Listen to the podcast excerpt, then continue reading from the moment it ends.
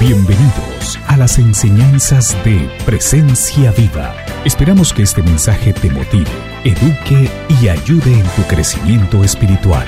Pedimos que tu vida sea transformada por medio de la palabra de Dios y que la presencia del Espíritu Santo se haga realidad en tu vida. Dentro de lo que pienso compartir con ustedes, mi estilo de enseñanza tiende a ser siempre más lo que se llama, en, griego hay dos palabras que se utilizan para presentar el mensaje. La palabra kerigma, que es la proclamación de Cristo, Cristo como el Señor, kerigma. Ah, presenta a Jesucristo, es la proclamación de Cristo, del hecho de Cristo, de la realidad de Cristo. Pero no solamente está la enseñanza del querigma de la proclamación de Cristo, sino las enseñanzas de Jesús. Y las enseñanzas son las que en griego se llama la didaqué o didaje de, de, Cristo.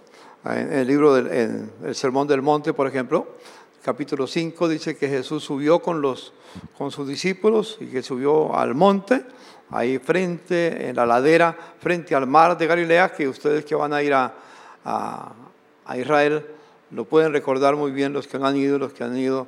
Siempre es un sitio que me gusta ir a la ladera que queda frente al mar de Galilea, porque ahí fue donde el Señor enseñó a sus discípulos, Mateo capítulo 5, 6 y 7, cuando el primer sermón que se llama, la primera enseñanza, dice que ah, Jesús subió, subió a ese lugar y les enseñó a sus discípulos.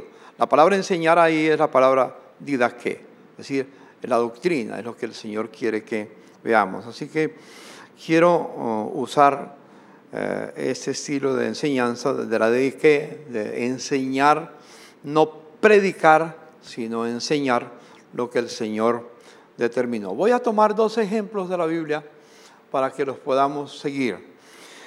En el libro de Primera de Samuel hay un, personaje muy interesante que en el, entre el capítulo 1 y el capítulo 4, el capítulo 2, 3 y 4 de Ah, primera de Samuel, menciona a esa persona. Se llama un, era un sacerdote de la tribu de Leví que se llamaba Elí. Un hombre muy especial y quiero hablar de, este, de este hombre, Elí. Samuel, el capítulo 1, ah, ah, no, lo menciona. Eh, el anhelo de Elí era siempre, como sacerdote de la tribu de Leví, ser fiel a su vocación de sacerdote fiel a los preceptos divinos de la Torah, o sea, del Antiguo Testamento, los cinco libros claves que se llaman la Torah, el libro de Génesis, Éxodo, Levíticos, Número de Deuteronomio y todos los mandatos que estaban allí, incluyendo la ley del que se dio en el monte de Sinaí, eran parte de su, de su enseñanza, de su ah, establecimiento en ese lugar. Era fiel a los, como digo, a los a la Torah, a la enseñanza.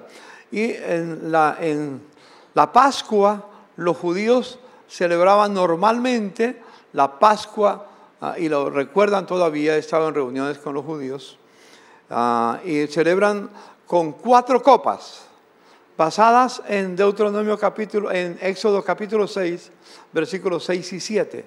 Ustedes pueden anotarlo, lo buscan en sus casas la copa de la santidad que Dios lo separaba para él, para él la copa eh, de la eh, libertad que Dios lo liberaba de la tierra de Egipto, la copa de la redención que Dios lo redimía de la esclavitud que tenían y la copa del pueblo escogido.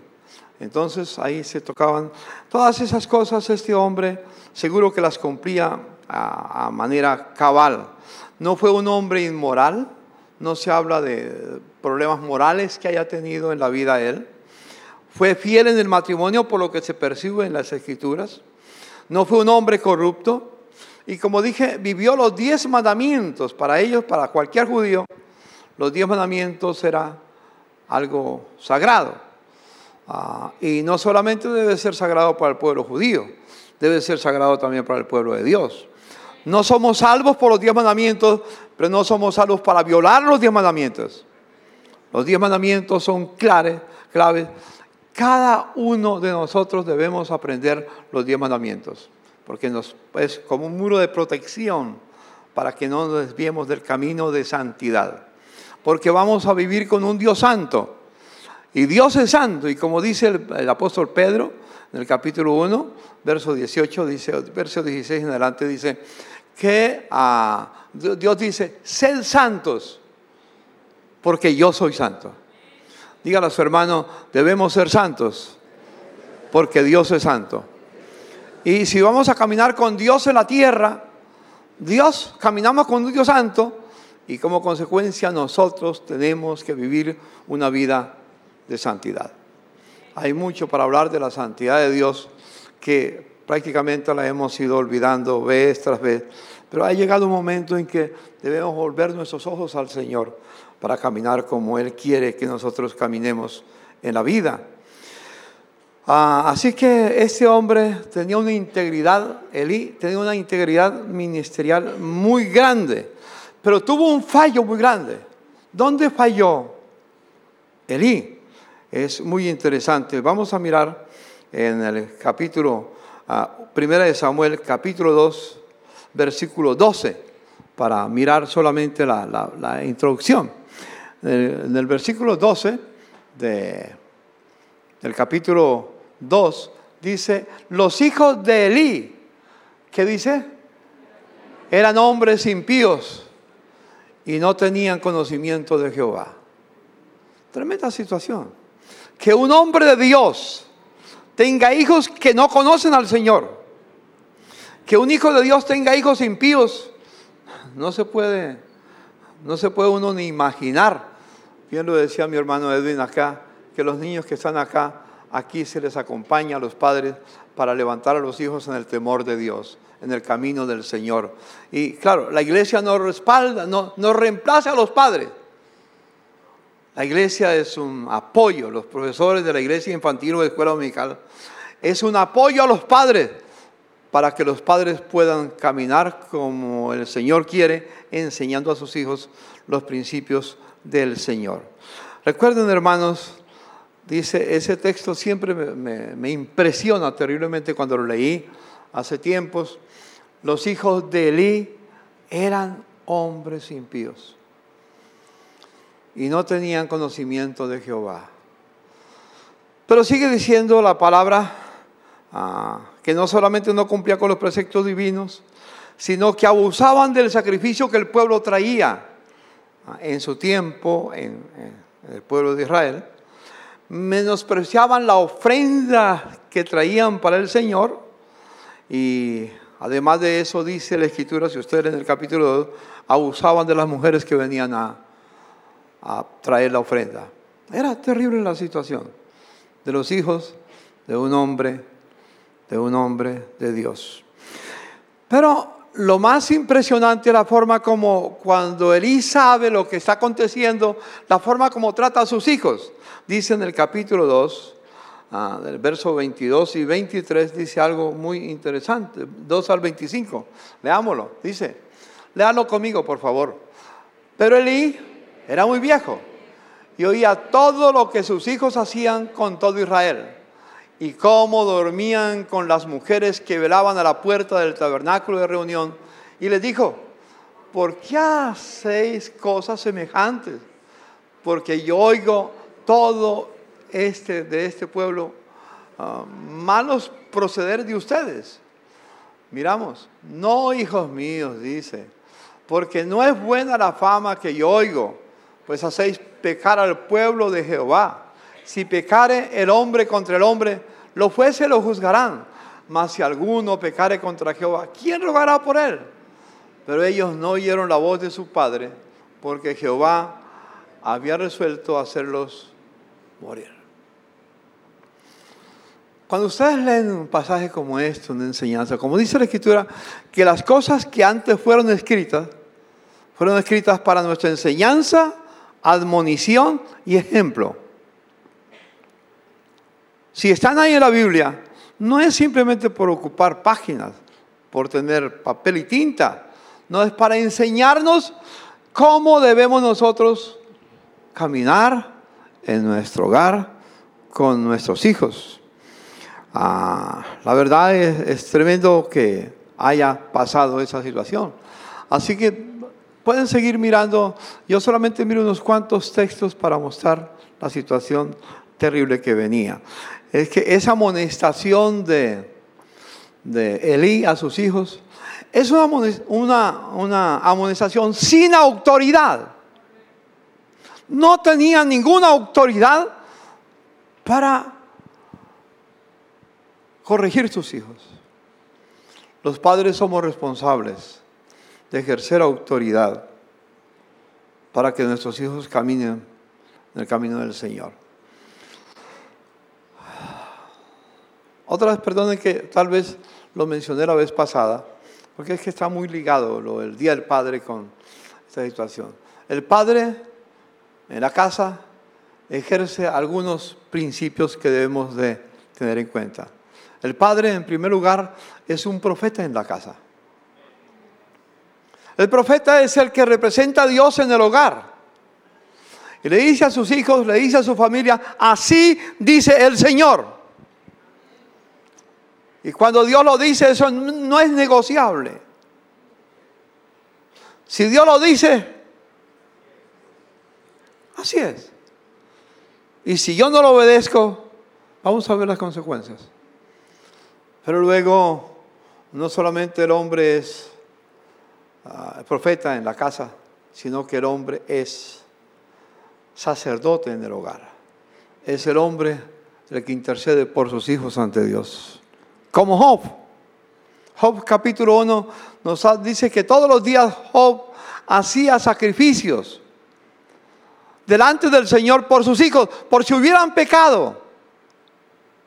Cada padre, los padres con la esposa como ayuda idónea, tenemos la responsabilidad de presentarnos delante de Dios, guiados por el Padre, donde el matrimonio está completo. Porque muchas veces hay matrimonios que no están completos por, por alguna circunstancia, porque el, el, hombre, el marido murió, por alguna circunstancia, pero si no está el marido, la esposa debe tomar ese lugar. Pero donde esté el esposo, es él el responsable de interceder delante de Dios por su familia. Cuando no hay autoridad en la casa, los hijos no saben lo que es la sujeción no saben lo que es obedecer ni caminar en rectitud como consecuencia. Y Dios le dio a Elí una oportunidad de oro que él no supo aprovechar. Dice el versículo 27 al 30. Mire lo que dice el versículo 27 al 30. Ahí en segunda, en primera de Samuel dice, Vino un varón de Dios a Elí. Leámoslo juntos. Creo que será bueno que lo leamos juntos. A ver.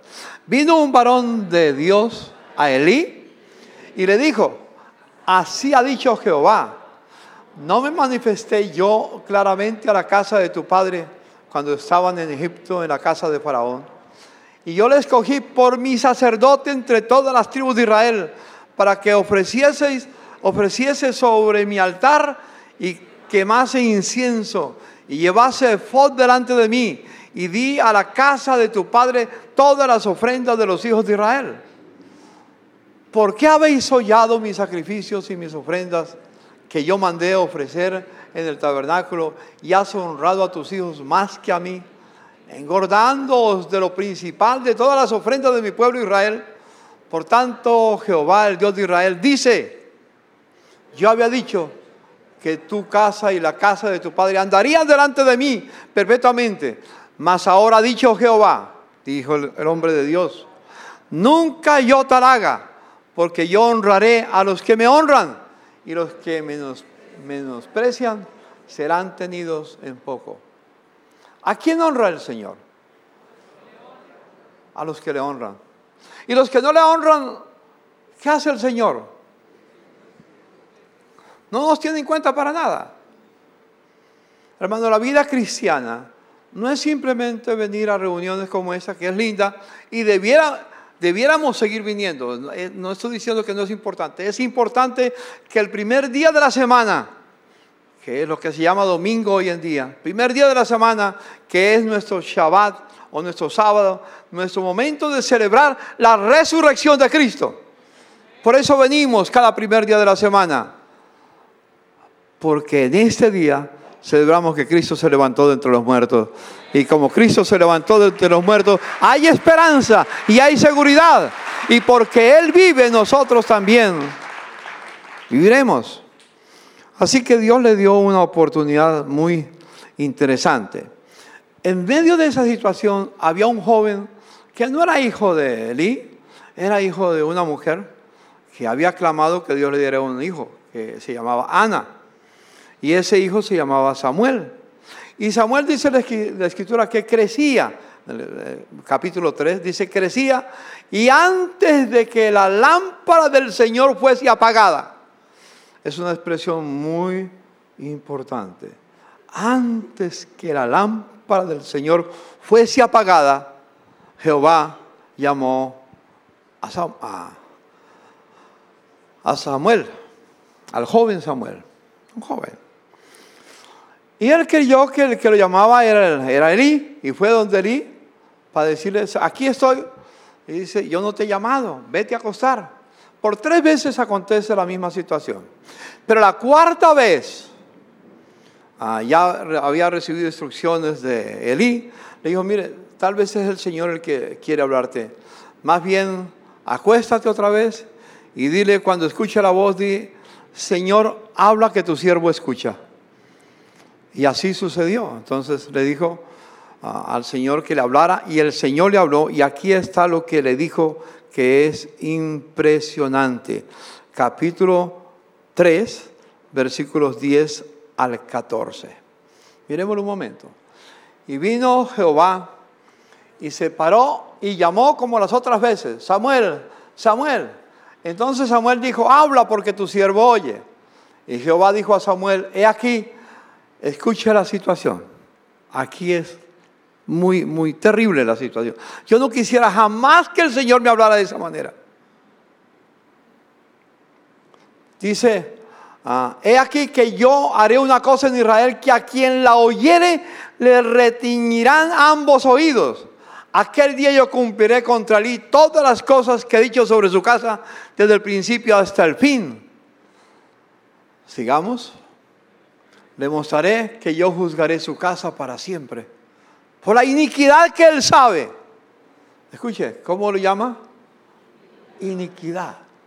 Y dice, porque sus hijos han blasfemado a Dios y él no los ha estorbado.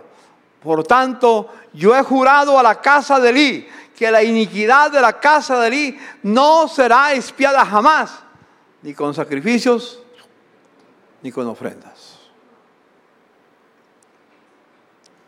¿Cómo llama Dios a un hombre que descuida a su familia? Ese pecado, ¿cómo lo llama? Iniquidad.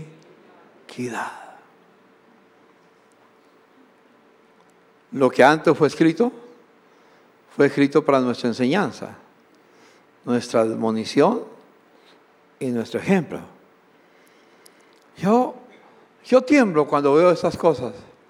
Y cuando veo a mis hermanos en la iglesia siempre les pregunto, ¿y cómo están tus hijos? ¿Qué estás haciendo con tus hijos? Y tengo que confesar que muchos me dicen, no, por ahí están.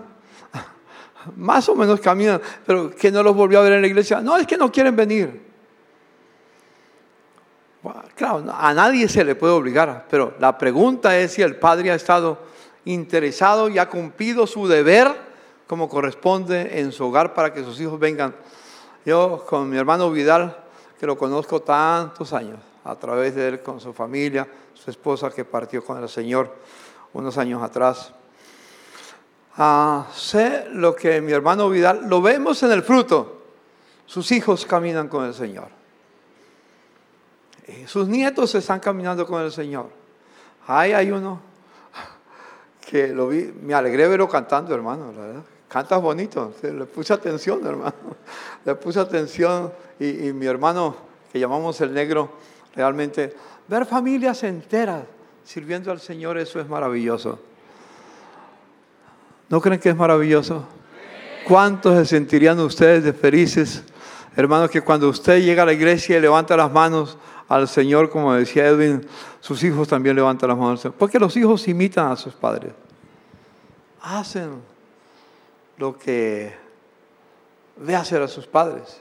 Yo digo que una característica también de un hombre en su casa no solamente ser profeta, ser sacerdote, sino ser maestro. Un maestro que enseña con la vida, no con palabras.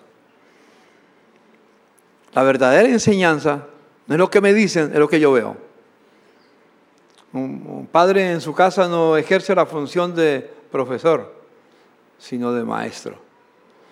Porque con su vida le dice a sus hijos cómo van, cómo debe caminar con el Señor. Le dice a sus nietos, a sus próximas generaciones, como la canción dice, a los hijos de los hijos de sus hijos. Hasta mil generaciones Esa es la promesa de Dios que Dios dice, bendeciré hasta mil generaciones aquellos que me aman y guardan mis mandamientos. ¿Cuánto le gustaría que las próximas generaciones en la tierra, cuando usted pase, Dios las bendiga?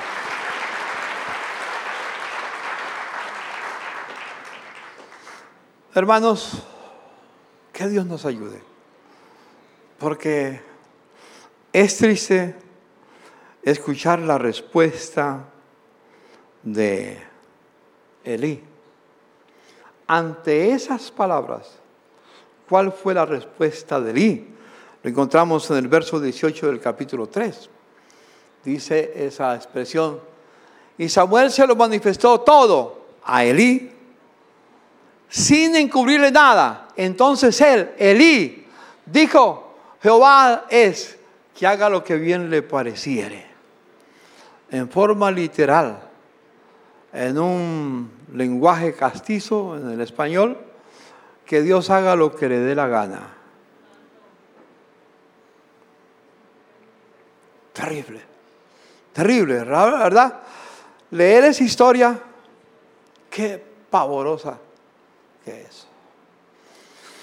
Bueno, hermanos, si ustedes siguen leyendo la historia en el capítulo 4, el juicio vino sobre la Elí, su familia, su casa. No solamente los hijos murieron, el, en el capítulo 4 van a encontrarlo, murieron sus hijos el mismo día de una batalla con los filisteos, el ejército de Israel fue derrotado, el arca fue tomada, que era símbolo de la presencia del Señor, fue tomada por los enemigos y Elí murió, su nuera murió y tuvo un hijo, la nuera, que quedó vivo, y le pusieron el nombre que debían de ponerle, Icabot. Icabot es sin gloria. Sin gloria. Dios ha dicho que no comparte su gloria con cualquiera, pero que a los que le siguen, comparte su gloria con ellos. Y yo quiero vivir siempre con la gloria del Señor. Que mi familia viva con la gloria del Señor que mis hijos, que mis nietos y las próximas generaciones que yo no conoceré, en la eternidad las conoceré, que estén viviendo de gloria en gloria cada día, cada día. En resumen, dijéramos de él que era un hombre bueno, pero demasiado ocupado, tan ocupado que no tuvo tiempo para atender su familia. Hermanos, repito, un hombre bueno. ¿Dónde falló? En su hogar.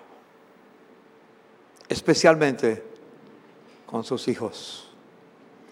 Que Dios nos libre, nos guarde y nos ayude. La segunda personaje que quiero mencionar, y el tiempo va, espero que me den unos cuatro o cinco minutos más porque el tiempo avanza. ¿sí? Voy a hablar de Abraham. Voy a tratar de hacer un resumen de Abraham muy especial.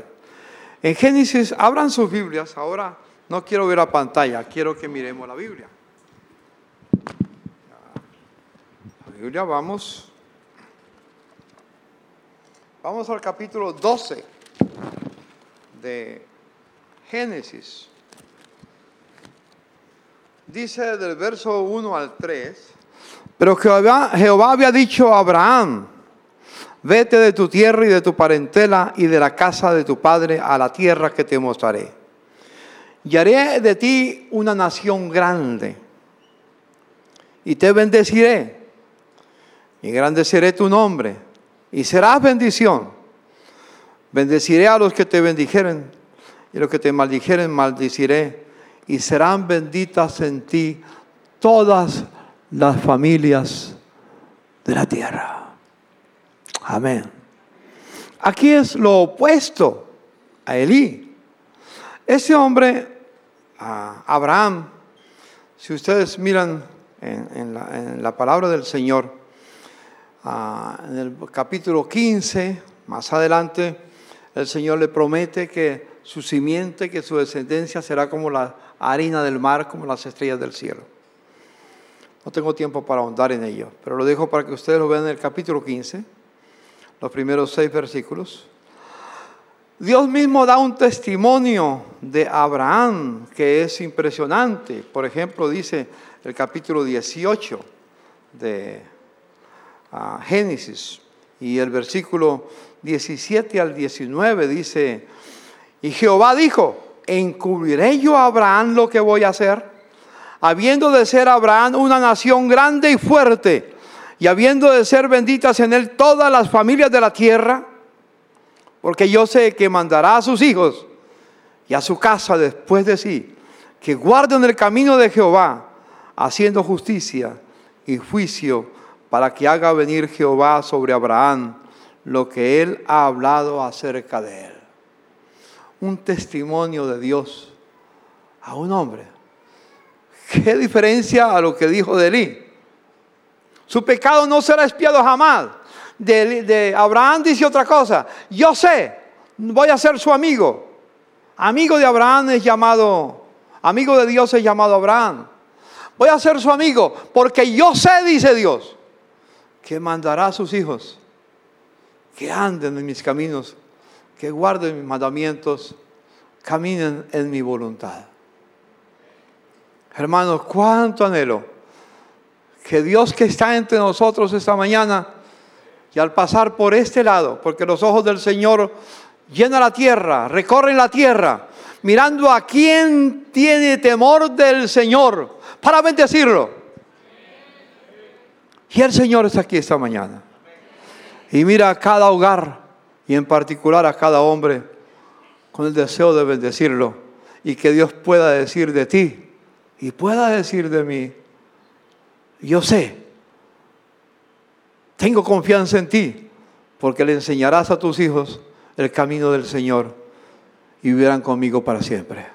¿Cuántos hombres quisieran que Dios dijera lo mismo para ustedes? Pónganse de pie los hombres que están aquí. Otra vez, pónganse de pie los hombres. Los solteros que se preparan para ser casados también, para tener hijos. Pónganse de pie. Hermanos, hermanas que están sentadas, demos un aplauso al Señor por estos hombres. Amén. Que Dios los bendiga. Hermano, a cada uno de ustedes como varones que puedan hallar gracia delante de Dios y Dios testifique que ustedes son hombres de Dios y que Dios confíe en ustedes. Tomen asiento, hermanos. Hay una característica de Abraham. Si ustedes siguen leyendo el capítulo 12, van a encontrar que Abraham se distingue por dos cosas. Luego el capítulo 14 también. Luego estudian a, Jacob, a Isaac, en el capítulo 26 y también. Y luego estudian a Jacob, la tercera generación, en el capítulo 35 y encuentran lo mismo. Abraham se conoció por ser un hombre que levantaba tiendas y edificaba altares. Cada que levantaba una tienda, levantaba un altar. ¿Qué quiere decir eso? Las tiendas eran para habitar, el altar para adorar. Abraham nunca podía concebir que un lugar de habitación no fuera un lugar de adoración. Lo repito otra vez. Abraham no concebía que un lugar de habitación no fuese un lugar de adoración. Por eso en cada lugar donde levantaba la tienda para vivir, levantaba un altar para adorar. yo hago una pregunta, ¿es tu casa un lugar de adoración o solamente un lugar de habitación?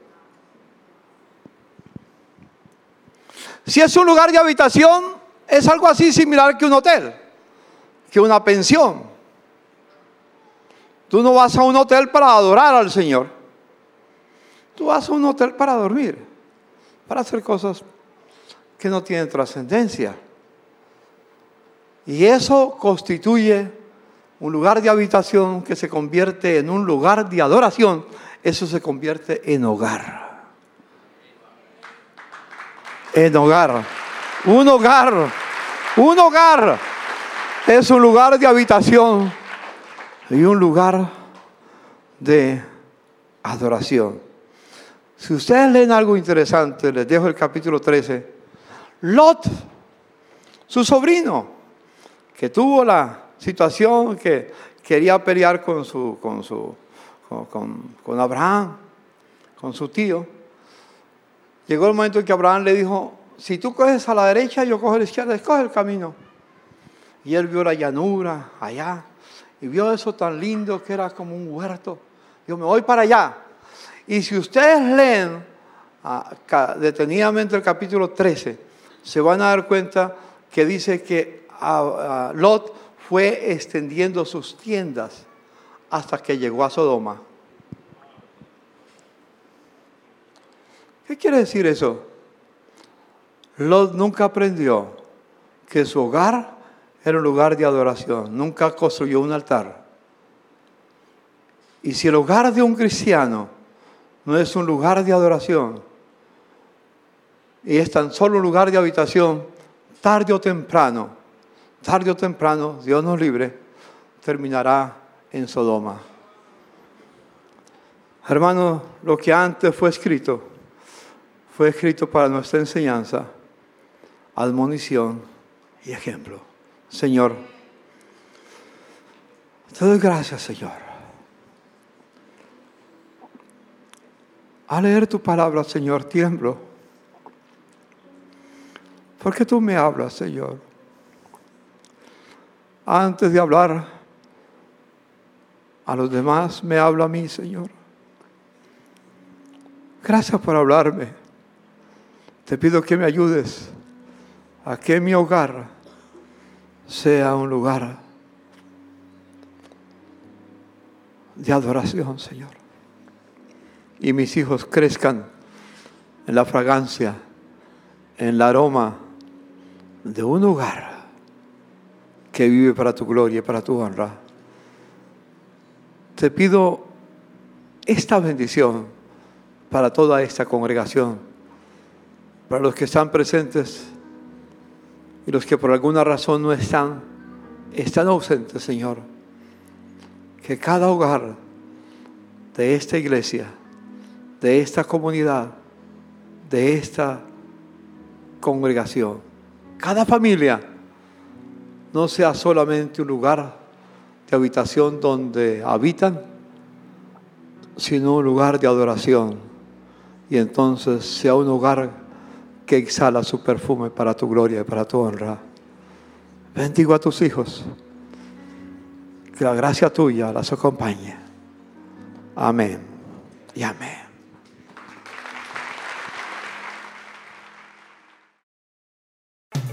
Si este mensaje ha edificado tu vida, escríbenos a info arroba presenciaviva.com o te invitamos a visitar nuestra página web www.presenciaviva.com.